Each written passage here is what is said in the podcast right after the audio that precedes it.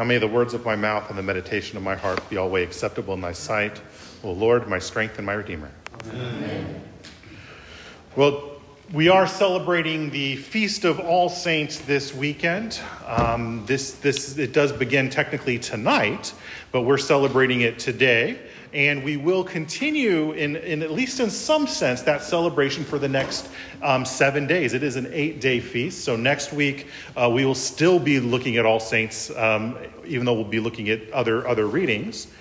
And this really is one of the most important feasts of the church. You know that because it does have a full octave.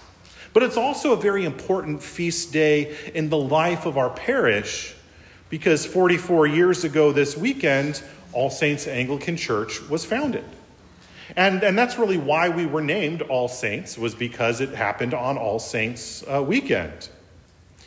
Our parish was one of the first new parishes in Texas, if not the nation, to be planted by what we now call the continuing Anglican movement.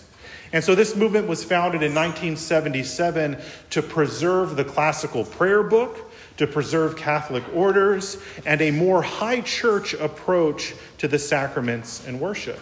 And while we are no longer part of the Anglican continuum, we, have, we are now uh, part of the Church of Nigeria, um, which happened before I got here. Nevertheless, I am very thankful for those roots because they're a big part of why we are who we are to this day. All Saints' Day is a good time to consider the rootedness of the church. It's a good time to remember the continuity within the faith and the fellowship of Christians that cuts across time, place, and culture. We call this continuity the communion of saints, and we confess this continuity in the Apostles' Creed.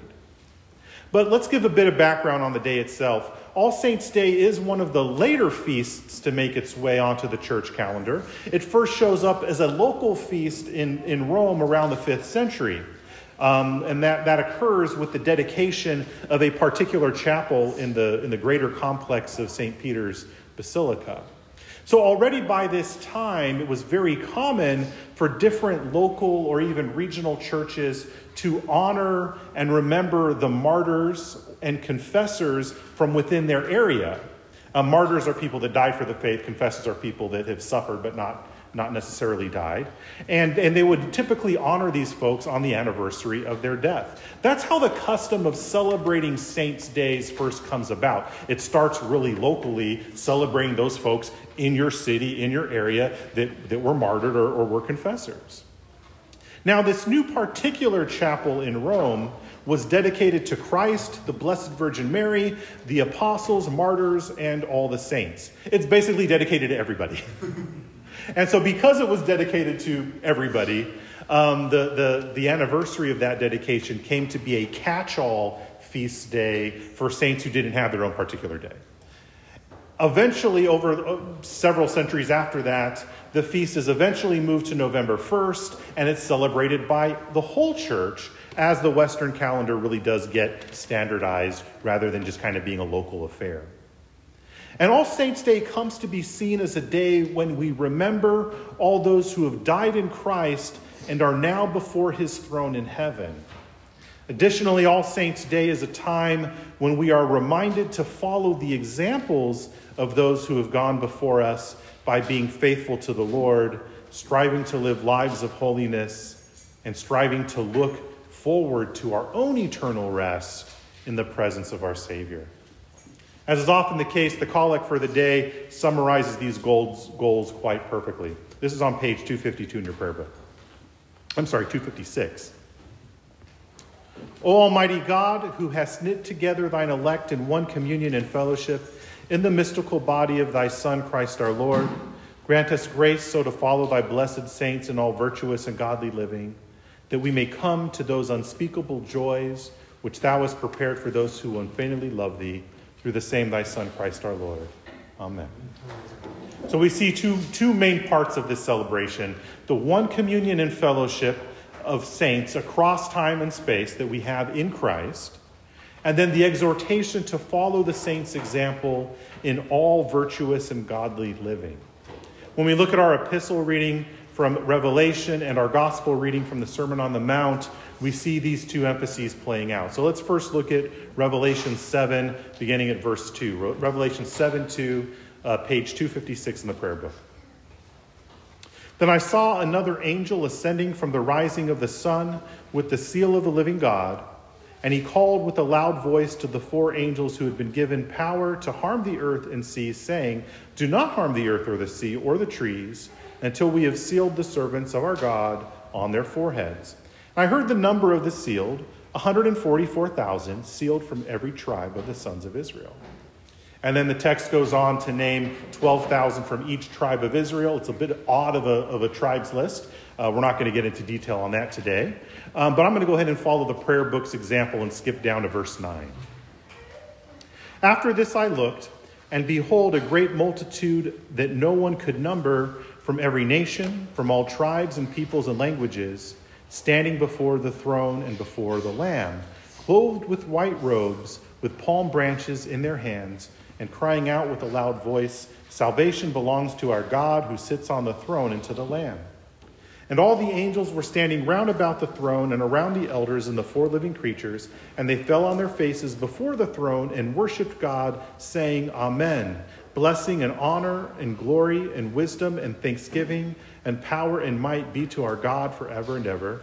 Amen. Then one of the elders addressed me, saying, Who are these clothed in white robes, and from where have they come? I said to them, I said to him, Sir, you know. And he said to me, These are the ones coming out of the great tribulation. They have washed their robes and made them white in the blood of the Lamb. Therefore, they are before the throne of God and serve him day and night in his temple. And he who sits on the throne will shelter them with his presence. They shall hunger no more, neither thirst any more. The sun shall not strike them, nor any scorching heat. For the Lamb in the midst of the throne will be their shepherd. He will guide them to springs of living water, and God, and God will wipe away every tear from their eyes. So here we have two groups of people. We have the 144,000 servants of God who have been sealed on their foreheads. And then we have the uncountable multitude called out of every nation, tribe, and tongue. Now, most every scholar agrees that the 144,000 is a symbolic number that's made up of 12 times 12 times 1,000, with 12 being the number that represents God's people, because we have 12 tribes of Israel, 12 apostles, etc., right? And a 1,000 being a number that represents just this great multitude. So the number 144,000 isn't a fixed number of people, but rather it's a representative of a larger group of God's people. This is just God's people here. Now, not all scholars agree as to whether the 144,000 are literally from among ethnic Israel, that is, they're Jewish Christians, or whether Israel here and the 12 tribes is a symbol for all of God's people. Scholars don't really agree on that. Um, some say one way, some says the other one. But everybody does agree that the second group shows the vast multitude of saints in heaven, basically everyone that is going to be before the throne. And this, this vast group from every tribe, nation, and tongue can be seen as a reverse of the curse of Babel from Genesis 11. You remember back in Genesis 11, it was just one people, one nation, tribe, one tongue, and they aspired to usurp God's authority. And so God confuses the languages, scatters them, and then we have a bunch of tribes, nations, and tongues. Well, healing that curse isn't now we only have back to one tribe, one nation, one tongue. No, it's redeeming a vast, uncountable multitude from every tribe, nation, and tongue. Interesting reversal for the curse. The point, though, here is that whether we're seeing the saints from Israel and then, the, and then the saints from the nation, or whether our passage is giving us two perspectives from one big group of all the saints, we still have here a great vision of the church triumphant. So notice that the great multitude is in white robes that have been washed by the blood of the Lamb. This speaks to their purity, but also to the source of their purity. They have been cleansed from their sins. Those robes are dazzling white. They are indeed saints, they are holy ones. That's what saint means. And it's by the blood of the Lamb, the blood of Jesus, that they have been cleansed. The source of their holiness is the sacrifice of our Lord Jesus Christ when he became sin for them and he became sin for us. Notice also that they have been saved from the great tribulation. Again, the exact meaning of this phrase is something about which scholars and theologians disagree. Some people see this as one particular time of tribulation, one particular time of suffering and persecution, perhaps at the end of the age. Other people see this as kind of a catch all for just the way that the world always has and always will be opposed to the church. They see it as a tribulation based on the fact that we are not of this world and the world's systems, and therefore we will be actively opposed by the world, the flesh, and the devil. Either way, the sufferings of these folks, of these saints, are in the past. Now that they're before the throne, they're at rest. And then we are encouraged to have to look forward to that same kind of rest. We can look forward to that same reward. Similarly, the 144,000 are all marked by the Lord, and therefore they're not subject to the judgment to come. The angel is holding back the judgment until they have been marked. They've been sealed and set apart as belonging to Jesus. And this is quite literally what it means to be holy. This is what it means to be a saint, to be set apart for Jesus, as belonging to God. And incidentally, if you have attended a baptism here at All Saints or a similar liturgical parish, you may recall that the baptized are signed with the cross on their foreheads uh, with the oil. And this is a symbol of the Holy Spirit marking that newly baptized person as belonging to Jesus, just like the 144,000 are marked. It's also important to note that the events here in chapter 11 of Revelation, with the 144,000, with the great multitude, these don't happen in a vacuum. We don't just grab chapter 7 and it has no context, right? It points forward to what we see in chapter 8, where the prayers of the saints are rising as incense before the Lord. There's still prayer going on, there's prayer and worship. It's still going on. That's why we light the censer, by the way, is a reminder of that. But it also points back to chapter 6. What happens in chapter 6? Well, we see the souls of the martyrs, those who have been slain on account of the Lord, they're under the altar, which means they're in paradise. It means they're in, they're, they're, they're, they're in bliss. But yet they are still crying out to God in expectation. How long? They long for the Lord to set things to rights. They long for God's justice. So they are at rest, but they're also eagerly awaiting the new heavens and the new earth. They long for their final and bodily resurrection when God fully establishes his kingdom here on earth as it is in heaven. This is important to remember as we celebrate All Saints. The church triumphant is still in expectation of the final resurrection. As N.T. Wright says in his masterful work, Surprised by Hope, and a whole bunch of other things, this is a favorite of his. Heaven is important, but it's not the end of the world. All Saints' Day is not about escaping into heaven. It's about anticipating something even better, anticipating the resurrection. Now, finally, there's also a challenge for those of us who are still fighting the good fight on this side of eternity. All Saints Day issues a challenge for the church militant. So let's look at it. Let's look at Matthew 5, beginning at verse 1, our gospel reading, uh, page 257 in the prayer book. Seeing the crowds, Jesus went up on the mountain, and when he sat down, his disciples came to him, and he opened his mouth and taught them, saying, Blessed are the poor in spirit, for theirs is the kingdom of heaven. Blessed are those who mourn, for they shall be comforted. Blessed are the meek for they shall inherit the earth. Blessed are those who hunger and thirst for righteousness, for they shall be satisfied. Blessed are the merciful, for they shall receive mercy. Blessed are the pure in heart, for they shall see God. Blessed are the peacemakers, for they shall be called sons of God. Blessed are those who are persecuted for righteousness' sake, for theirs is the kingdom of heaven. Blessed are you when others revile you and persecute you and utter all kinds of evil against you falsely on my account. Rejoice and be glad, for your reward is great in heaven. For so they persecuted the prophets who were before you. So, as I said earlier, the word saint means holy ones or someone who has been set apart.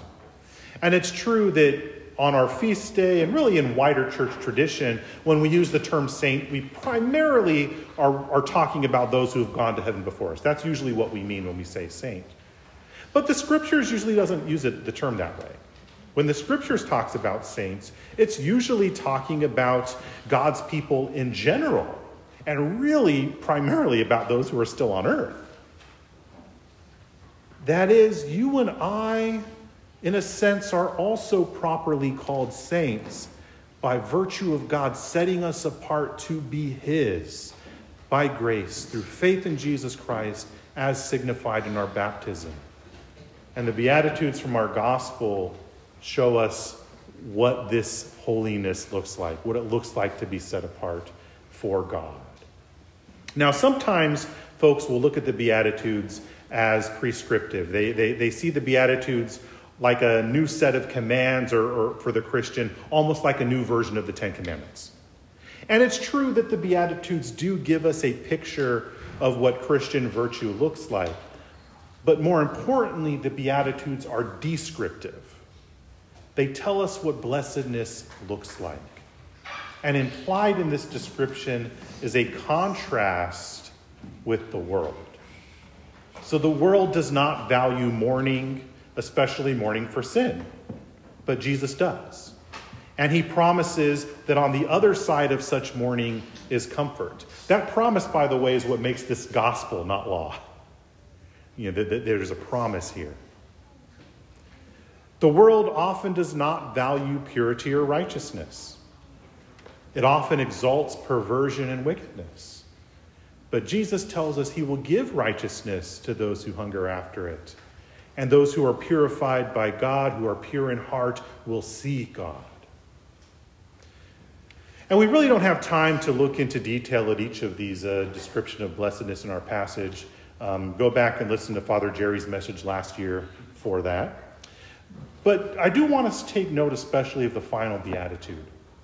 Blessed are you when you are spoken against, reviled, and even persecuted for Jesus' sake. Why? Well, because this is what they did to those saints in heaven. In other words, when you suffer for Jesus' sake, you're following in the footsteps of the folks that we read about in Revelation chapter 7. And, and there is hostility towards the church. Um, and incidentally, kind of, this is, this is very much an aside. I, I forgot to mention this in the announcements. Um, Tuesday, we're having, um, we're, we're having voting on amendments to the Texas Constitution. One of which is that the, the proposed amendment is that the state can't shut down a church. Um, think about that. You know, it's, it's, it's, I, I know the way I'm voting, let's just put it that way.